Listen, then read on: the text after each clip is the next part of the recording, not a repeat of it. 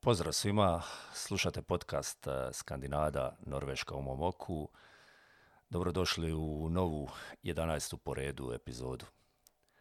Prije razrade nove teme, da sam odgovorim na pitanje koje sam zaboravio odgovoriti prošli put našem Anti Šipova. Ante mi je prigovorio, jer nisam pročitao i odgovorio na njegovo drugo pitanje i po njemu, kao kaže, najvažnije. Pitao je, dakle, kakve su Norvežanke. Ante, e, Norvežanke su plave, i to stvarno plave, dakle sve izgledaju isto kao sestre. Jednom zgodom kad su me pitali kako bi opisao Norvežanke jednom rečenicom, ja sam kazao divlji anđeli. Dakle, na prvu fine i kulturne cure, mirne, tihe, povučene, ljubazne, ali kad dođe vikend pretvore se u prave zvijeri. Ima i stvarno prekrasnih i dragih, ali ipak naše cure, žene, dakle, na one sa Balkana, mislim, puno su mi lipše. Dakle, Ante, naše žene su bolje definitivno, ali ima i prekrasnih skandinavki. Da se vratimo na ono o čemu ćemo pričati danas, ekonomija i zašto je Norveška toliko ekonomski moćna, kako se ljudi postavljaju prema državi, kako se država postavlja prema njima, koji gradovi su jaki u kojem sektoru, tako da i u slučaju neodlučnosti odabira grada, ako dolazite u Norvešku, znate koji grad je po kojoj industriji poznat, jak i ujedno da lakše dođete i do potrebnih radnih mjesta. Ovaj današnji podcast bit će jedan od onih, nazovimo ga, informativnih, dakle da malo bolje upoznate Norvešku, da upoznate zemlju koja nije baš popularna kao izbor našim ljudima koji odluče otići svojih zemalja. Mislim da tu griješe i da Norveška, Švedska ili recimo Danska po ničemu ne bi trebale biti izbor iza Njemačke, Austrije ili šta ja znam, Švicarske. Dakle, da krenemo za Norvešku, veže se na veliki stereotip da je to zemlja nafte, da bez nje Norvežani ne mogu, i to je ujedno i najvažniji stereotip na koji želi skrenuti pozornost. Dakle, to definitivno nije istina. Nafta, plin i cijeli taj sektor jesu bitni za Norvešku igraju značajnu stavku u norveškom BDP-u, ali ćete se iznenaditi kad čujete da to nije nekih 70 ili 80% kako većina ljudi misli. Naftni sektor puni samo 18% norveškog BDP-a, dakle samo 18%. Norveška definitivno nije dakle, samo zemlja nafte, prije bi rekao, Norveška je pametno iskoristila svoju naftu na svjetskom tržištu, kad je to bilo najisplativije, stvorila taj neki kapital za daljni razvoj. Danas je Norveška eto, u samom vrhu svjetskog gospodarstva i industrije. Gospodarstvo Norveške je visoko, eh, jedna kao, kao bi rekli, visoko razvijena mješovita ekonomija u državnom vlasništvu, u strateškim područjima, što je jako bitno. Dakle, nisu Norvežani prodali sve svoje za sitne pare kao neki, iako osjetljivo na globalne poslovne cikluse, Norveško je gospodarstvo pokazalo snažan rast e, početkom te industrijske ere. Zemlja ima vrlo visok životni standard e, usporedi s drugim europskim zemljama i snažno integrirani sustav socijalne skrbi moderni norveški sustav proizvodnje i socijalne skrbi oslanja se na financijsku rezervu proizvedenu iskorištavanjem prirodnih resursa, dakle posebno nafte iz Sjevernog mora. Prema podacima UN-a za 2018. godinu Norveška je zajedno s Luksemburgom i Švicarskom jedna od tri države na svijetu s BDP-om većim od 70.000 američkih dolara po, glavi, po stanovniku Dakle, i to na zemlje koje nisu ni otočene, niti nekom mikrodržave. Znači, mnogo više od prosjeka EU. E, inače, Norveška je osmi najvažniji partner Europske unije za trgovinu robom. E, što to diže Norvešku iznad ostalih, na koje probleme su nailazili kroz sve ove godine svog razvoja, kako su ih rješavali, pa da lagano krenemo. Dakle, norveška ekonomija je u velikoj mjeri ovisna o bogatstvu svoje važne e, naftne industrije. E, doživjeli su pad krajem 80-ih dok su padale cijene nafte, ali krajem 90-ih snažno su se ponovo oporavili, profitirajući od povećane proizvodnje i viših cijena. Nastojeći smanjiti gospodarski pad, uslijedio je pad cijena. Dakle, nafte vlada je 90. godine osnovala vladni naftni fond, preimenovala su ga, mislim, u vladi mirovinski fond Global 2006, tako nešto u koji su se polagali ti proračunski viškovi za strateška inozemna ulaganja. Norveška je preokrenula negativnu tu platnu bilancu, rast BDP-a koji je usporio dakle tijekom tih 80-ih, ponovo, nakon toga je ponovo ubrzao. Krajem 90-ih BDP po stanovniku Norveške bio je najveći u Skandinaviji i među najvišima u svijetu. Norveška ekonomija ostala je jaka i početkom 21. stoljeća, ali Norveška je za vrijeme međunarodne financijske ekonomske krize, koja je započela 2008. godine, prošla puno bolje od uh, mnogih drugih uh, industrijskih zemalja. Ipak, uh, strana potražnja za norveškim proizvodima koji nisu povezani s naftom je oslabila tijekom tog razdoblja iako nije sudionica jedinstvene europske valute, Norveška nije bila imuna na pritiske dužničke krize u eurozoni. Otprilike jednu četvrtnu norveškog robnog uvoza čine hrana i potrošačka roba, uključujući dakle motorna vozila, ostalo se sastoji od sirovina, goriva i kapitalnih dobara. Stopa ponovnih ulaganja visoka je u Norveškoj već e, niz godina, to se održava u relativno stabilnoj zaposlenosti u građevinskoj industriji, međutim brzi rast zabilježen je u komercijalnim i uslužnim zanimanjima, kao što je slučaj većini zemalja sa visokim životnim standardom. Manje od 1% privatnih poduzeća industrijskih tvrtki u Norveškoj ima više od 100 zaposlenika, unatoč tome oni čine više od dvije petne privatne industrijske radne snage, što je jako zanimljivo. Dakle, manje tvrtke su obično u obiteljskom vlasništvu, dok su većina velikih dionička društva. Dakle, samo je nekoliko veći koncern u e, državnom vlasništvu, ponajviše Stetoil, državna naftna industrija, kao željeznice i poštanske usluge.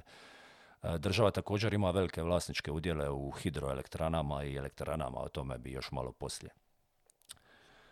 Poljoprivreda, šumarstvo i ribarstvo Dakle, početkom tog 21. stoljeća broj farmi e, se smanja za više od pola, što je bilo 1950. godine, ukupno više od 200 tisuća, mislim, veliki dio tih napuštenih površina apsorbiran je za te preostale farme. Unatoč tome, mnoge farme su i dalje ostale male, više od polovice ima više recimo od 25 hektara obradivog zemljišta, dok manje od jedne desetine ima više od 125 hektara. Zapošljavanja je malo, a većinu posla moraju same obavljati vlasnici far, farma, međutim opsežna mehanizacija gnojidba zadržale su porast ukupne poljoprivredne proizvodnje.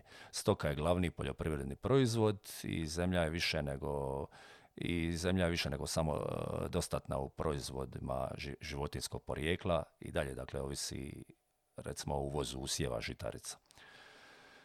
Poljoprivredna jezgra regije Ustlandetel, kako oni zovu, istočne zemlje, leži u nizinama koje se protežu prema istoku i jugu, pa sve tamo do švedske granice, uz prikladne oborine tijekom vegetacije, najviše srpanjske temperature u Norveškoj, tlo koje se sastoji od relativno bogatih morskih naslaga i velika zemljišta su dakle intenzivno se obrađuju, postoji čak i niz velikih jako mehaniziranih farmi koje proizvode žitarice, koje općenito ne uspijevaju dobro na takvim geografskim širinama. Međutim, većina farmi je mala. E, kao dodatak svom prihodu od domaćih životinja, povrća i voća, brojni poljoprivrednici još se bave šumarstvom kao nekim sekundarnim zanimanjem. Većina šuma dio je poljoprivrednih površina. U zapadnoj Norveškoj otok Karm, recimo, obuhvaća izuzetno bogato poljoprivredno područje. Unutarnja područja fjorda Hardangera su zaštićena bogatim voćne četvrtima specijaliziran šta ja znam za recimo jabuke i trešnje. E, Trundelag je najtipičnije poljoprivredno područje, plodne zemlje oko tog širokog Trondheim fjorda i samog grada Trondheim. Iako je manje od dvadesetine ukupne površine norveške poljoprivredno zemljište, produktivne šume čine više od jedne trećine ukupne površine.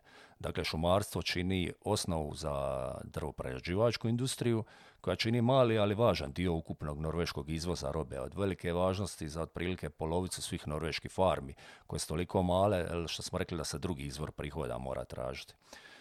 Uz obalu ribolov igra također isto veliku ulogu, koje igra šumarstvo recimo u drugim dijelovima, Istodobno čini osnovu velike industrije prerade ribe i nudi sezonsko zapošljavanje mnogim poljoprivrednicima. Od svih ribara samo polovica ribari, samo ribari kao glavno zanimanje. Dakle, većina plovila u vlasništvu je samih ribara, a potrebni članovi posade plaćaju se dijelovima bruto prihoda kao neki nastavak stoljetne morske tradicije. Kritični problem je kako izbjeći iscrpljivanje prirodnih resursa, resursa riblji, a zadržati količinu. Dakle, glavni norveški proizvod od morskih plodova uključuje svježu ribu, sušenu, slanu ribu, dimljenu ribu, smrznute riblje filete i druge obraćane oblike poput marinirane ili konzervirane ribe. Iznutrice od ribe oni ne bacaju, nek se koriste recimo kao hrana na farmama za uzgoj životinja, od kojih se kasnije proizvodi krzno. Na sjeverozapadu je dakle malo sjeverno od e, moga Bergena je grad Olesund koji je to dosta uspješan u ribolovu i dosta poznat po toj industriji. Sredinom 90-ih e, uzgoj ribe e, razvije se tijekom razdoblja od 25 godina kao neki, ajmo reći, kamen temeljac tog obalnog gospodarstva. Norveška ribogojilišta su posebna poznata po proizvodnji atlanskog e, bakalara i verka ili wolfiša, kako oni zovu, ukupan broj ribara se smanjio za oko tri četvrtne do 1950. Od 1950. do kraja 20. stoljeća, a broj plovila smanjio se za više od tri petne u istom razdoblju. Početkom 21. stoljeća u Norveškoj je bilo oko 10.000 recimo registriranih ribarskih brodova, iako je samo jedna desetina bila angažirana tijekom cijele godine. Dakle, većina preostalih čamaca to su mali čamci, ali eto, plovila, velika plovila znače i veliki dio ulova. Nekad svjetski lider na Antarktiku e, lova na kitove, Norveška je 68. godine od 68. godine smanjivala i sve manje e, lovila kitove. U kasnim 80 i ranim 90 Norveška je u skladu s Međunarodnom kitolovnom komisijom potpuno zabranila komercijalni ulov kitova. Međutim, sredinom 90-ih norveška je vlada postupno dopuštala ograničen ulov nekih vrsta, tvrdeći da više kitovi nisu ugroženi i da predstavljaju ozbiru prijetnju raznim populacijama riba. Također su taj argument koristili da obrane tuljane. Međutim, i kitolovi i riba naglo su opali kao rezultat niske profitabilnosti i velike međunarodne kritike. Resursi i snaga, dakle s površinom više od milijun četvornih kilometara, kontinentalni šelf Norveške otprilike tri puta veći od e, kopnene površine zemlje, Ondje su pronađeni bogati resursi, u velikoj mjeru su odgovorni za granični spor između Norveške i Rusije. Pregovori između te dvije zemlje započeli su još sredinom 70-ih, uključivali su konkurentske pristupe liniji koja razdvaja njihova potraživanja u Barecovom moru. 2010. godine tek dvije su zemlje dogovorile se o granici koja je bila kao neko sporno područje od tih 175.000 četvornih kilometara i podijelili se to na nekakve jednake dijelove tako da se tu situacija smirila. Dolazimo do te nafte i plina, jel, isto je neizbježno kad se priča o Norveškom. Sredinom 90. Norveška je postala druga po veličini na svijetu, uh, drugi po veličinu na svijetu izvoznik nafte, odmah iza Saudijske Arabije. A ostala je također među najvažnijim svjetskim izvoznicima nafte početkom 21. stoljeća. Prvo komercijalno važno otkriće nafte na norveškom kontinentalnom šelfu otkrivena na polju Ecofix u Sjevernom moru kasno 69. godine. I to je vrlo zanimljivo, baš kad se te strane naftne kompanije eh, htjele povući i odustati nakon četiri godine istraživanja i bušenja. To pojačano istraživanje to ipak je na kraju dovelo do dobrih rezultata. Povećalo je zarihe, što se kaže, brže od proizvodnje i sredinom 90-ih otprilike polovica zarade od izvoza i oko desetna državnih prihoda dolazili su od nafte i plina na moru. Zarada od izvoza nafte i plina nastavila se uspinjati također sredinom prvog desetljeća 21. stoljeća, kad se na kraju tada donekle nakon svega je počela smanjivati. Do prvog desetljeća 21. stoljeća prihodi od nafte i plina činili su otprilike petinu ukupnih državnih prihoda a proizvodnja nafte u Norveškoj dosegla je svoj vrhunac 2001. godine, a ostala je ona i stabilna u drugom desetljeću 21. stoljeća, dok je proizvodnja prirodnog plina nastavila rasti od sve od 1993. godine. Više od jedne četvrtne ogromnih ulaganja u norveške offshore operacije sredinom 90. je otišle u razvoj plinskih polja, baš zapadno od moga Bergena, Tamo je jedno od najvećih priobalskih plinskih polja ikad pronađeno. E, njegov se razvoj svrstao među najveće svjetske energetske projekte. S istiskivanje vode milijone tona visinom gotovo 475 metara platforma za proizvodnju koju su zvali Troll A bila je najviša betonska konstrukcija ikad e, porinuta i vučena kroz more, znači 95. godine. Isporuka plina s tog polja Troll učinile su Norvešku vodećim dobavljačem prirodnog plina za kontinentalnu Europu. Hidroelektričnost. Dakle, to isto zanimljivo. Polovica norveških dakle 65 tisuća najvećih jezera, nalazi se na nadmorskim visinama od najmanje 500 metara. Oko jedna petne zemlje leži na nadmorskoj visini od 900 metara ili više. Tako da pretežno ti zapadni vjetrovi stvaraju obilne oborne, to nam je od Bergenu na zapadnoj obali jako dobro poznato. Ali kao rezultat toga Norveška ima ogroman taj hidroelektrični potencijal, procjenjuje se da gotovo jedna trećina tog potencijala ekonomski iskoristiva, od čega je više od tri petne razvijeno do kraja 20. stoljeća. Dakle, hidroelektrane zadovoljavaju gotovo sve norveške električne potrošačke potrebe. E, početkom 21. stoljeća norveška proizvodnja hidroenergije po stanovniku bila je najveća na svijetu. Obnovljiva energija činila je više od tri petne ukupne potrošnje energije u zemlji. E, duboko u fjordovima Westlendeta, dakle zapadne zemlje, leže mnoge najveće norveške topionice te rude. Tamo su izgrađene za eksploataciju tih velikih e, hidroelektrana u regiji. Elektrometalurgija. E, elektrometalurgija je značajan dio proizvodnje električne energije u zemlji E, koristi njena, znači značajni dio proizvodnje električne energije u zemlji koristi njena elektrometeorološka industrija koja je ujedno i najveći europski proizvođač aluminija. Dakle, najveći uh, proizvođač aluminija, dakle nije to samo zemlja nafte.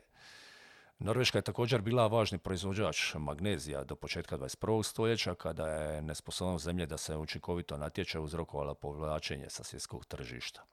Osim što je među vodećim svjetskim izvoznicima metala, Norveška je značajan proizvođač legura na bazi željeza. Najveće nalazište rude titana nalazi se na jugozapadu Norveške. Zemlja je također među svjetskim glavnim proizvođačima nafelina, olivina, lar, vikite, nikad nisam ni čuo za neke ove minerale rude. E, također se vade piriti, male količine bakra i cinka, a ugljen se vadi na Svalbardu, dakle gor na sjeveru. Proizvodnja, dakle rudarstvo i prerađivačka industrija, isključujući naftne djelatnosti, čine između petine i četvrtine norveške zarade od izvoza. Metali i inženjerstvo, dakle dvije su glavne te podskupine, od kojih svaka čini više od jedne desetne izvoza naftnih derivata, Razina ulaganja povezane s naftnom ključna je za inženjersku industriju koja je početkom 21. stoljeća činila otprilike jednu trećinu proizvodne radne snage. Propadanjem tradicionalne brodogradnje početkom 80. povećala se važnost proizvodnje opreme za naftnu industriju, opskrbni brodovi i, i razne platforme za bušenje izvoze se širom svijeta, norveške dizajnirane platforme poput već spominjane Troll A pogodne su za takva uzburkana mora koja su eto tipična i uz norvešku obalu. Istočna regija Usland igra posebno istaknutu ulogu u rudarstvu i proizvodnji.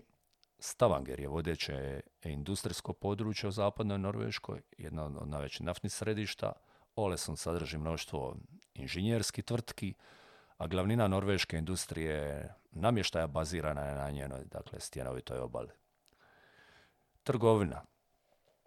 Trgovina, vanjska trgovina u obliku robe koja se izvozi uglavnom u zapadnu Europu ili brodski usluga po cijelom svijetu čini više od dvije petne nacionalnog e, dohodka Norveške. Norveška naftna industrija osigurala je snažnu pozitivnu platnu bilancu za nacionalno gospodarstvo unatoč nekim padovima u proizvodnom i poljoprivrednom sektoru. Velika većina norveškog izvoza nafte odlazi u zemlje Europske unije. Ostali važni izvoz e, su strojevi i transportna oprema, metali, metalni proizvodi te riba. E, glavni norveški trgovinski partneri su Velika Britanija, Ujedinjeno kraljevstvo, e, koja prima najveći dio norveškog izvoza, Njemačka, dakle Švedska, najviše doprinosi uvozu u Norvešku, Kina i Nizozemska. Glavni uvoz uključuje strojeve, motorna vozila, brodove, željezo, čeli, kemikalije, kemijske proizvode, neke prehrambene proizvode, posebno voće i povrće. Uslužni sektor porastao za više od 60% u posljednja dva desetljeća. Dakle, Norveška je popularno turističko odredište, posebno za Njemce, Šveđane, Dance, pa sada i za daleku Aziju, Japance. Turistička industrija zapošljava više od 5% radne snage, uz to zaposlenost u javnom sektoru visoka je usporedbi sa većinom drugih industrijski razvijenih zemalja, oko tri, desetne, oko tri desetne svi radnika u Norveškoj zaposleno u industriji javnog sektora. Gospodarska struktura i održivi rast. E, pojava Norveške kao zemlje izvoznice nafte pokrenula je niz pitanja za norvešku ekonomsku politiku, Postoji zabrinutost da je veliki dio ulaganja u ljudskog kapitala Norveške koncentriran u naftnim industrijama. Kritičari su istaknuli da je norveška gospodarska struktura u velikoj mjeri ovisna o prirodnim resursima kojima nije potrebna baš neka kvalificirana radna snaga, što ekonomski rast čini vrlo osjetljivim na kolebanje potražnje i cijena tih prirodnih resursa – to je državni mirovinski fond Norveške, dio je neko, dao je nekoliko napora da se zaštiti od ovisnosti o prihodima nafte. Zbog naftnog buma 70. vlada nije imala puno poticaja da pomogne razvoju novih industrija i posebno privatnom sektoru, za razliku od drugih nordijskih zemalja poput recimo Švedske i posebno Finske. Međutim, posljednja desetljeća počela su dobivati određene poticaje na nacionalnoj lokalnoj razini kako bi se potaknulo stvaranje novih kopnenih industrija koje su međunarodno konkurentne. Uz težnje, naravno, za visokotehnološkom industrijom raste interes za poticanje rasta malog poduzeća kao izvora zaposlenosti za neku budućnost. 2006. godine Norveška je vlada formirala devet takozvani centara stručnosti kako bi olakšala ovaj poslovni rast. Kasnije u lipnju 2007. vlada je pridonijela također formiraju Centra za borbu protiv raka u Oslu, OCC, kao središte stručnosti, kapitalizirajući činjenicu da se 80% istraživanja raka u Norveškoj odvija u blizini Osla i da većina norveških biotehnoloških e, tvrtki je baš usredotočena na e, borbu protiv raka, istraživanje. Dakle, kad vidite sve ove podatke, lako možete stvoriti sliku zašto je i kako Norveška postala tako moćna i bogata – Dakle, norveški ljudi, norveški političari nisu baš podložni korupciji kao i naši, nisu prodali svoju zemlju kao naši. Što se kaže, porez je tu velik, ali većinom ide tamo gdje triba. Dakle, ulaže se u škole, vrtiće, infrastrukturu, nove industrije. I ljudi koji iskreno vjeruju u državu i država koja iskreno vjeruje u svoje ljude, formula je za jedan ovakav uspjeh. E, Dakle, ne misli se samo na sebe i na ono što se kaže od danas do sutra, misli se na sve, a posebno na buduće generacije.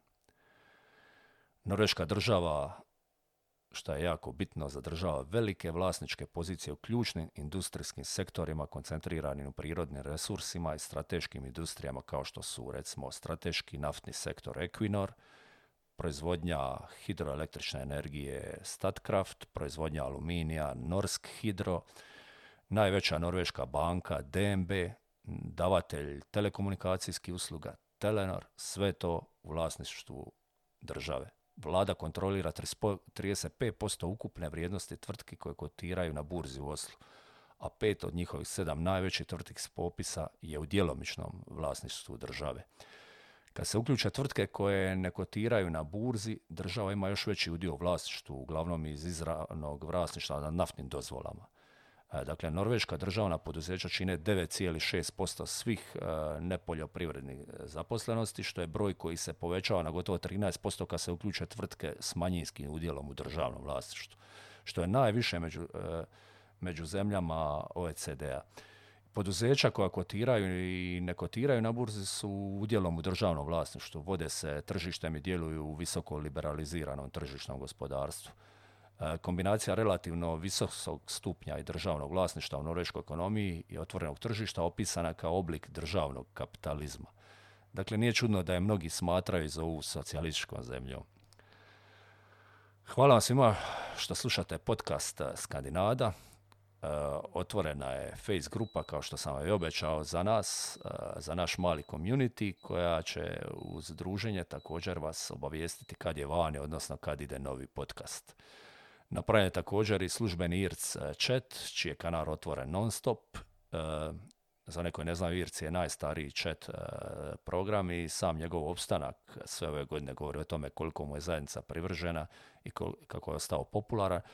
Smatrao sam da bilo dobro napraviti jedan takav kanal gdje sam uvijek prisutan Naravno, pravila lijepog i pristojnog ponašanja, pa tako i komuniciranja jednako vrijede u virtualnom kao i u stvarnom svijetu. Drago mi je što se već neki prijavili na IRC kanal i posjetili ga. Dakle, njegova upotreba je stvarno jednostavna, bilo preko web browsera ili raznih mobilnih aplikacija. Svima koji navrate, eto, dobro došli na chat.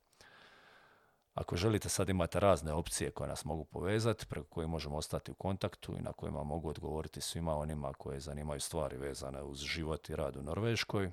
Tu jesam radi vas. Hvala vas svima još jednom. Sve linkove možete pronaći na svakom novom objavljenom podcastu u opisu i prilogu podcasta. I toliko od mene za danas. Veseli zdravi bili. Lip vam pozdrav iz Norveške. Stay tuned.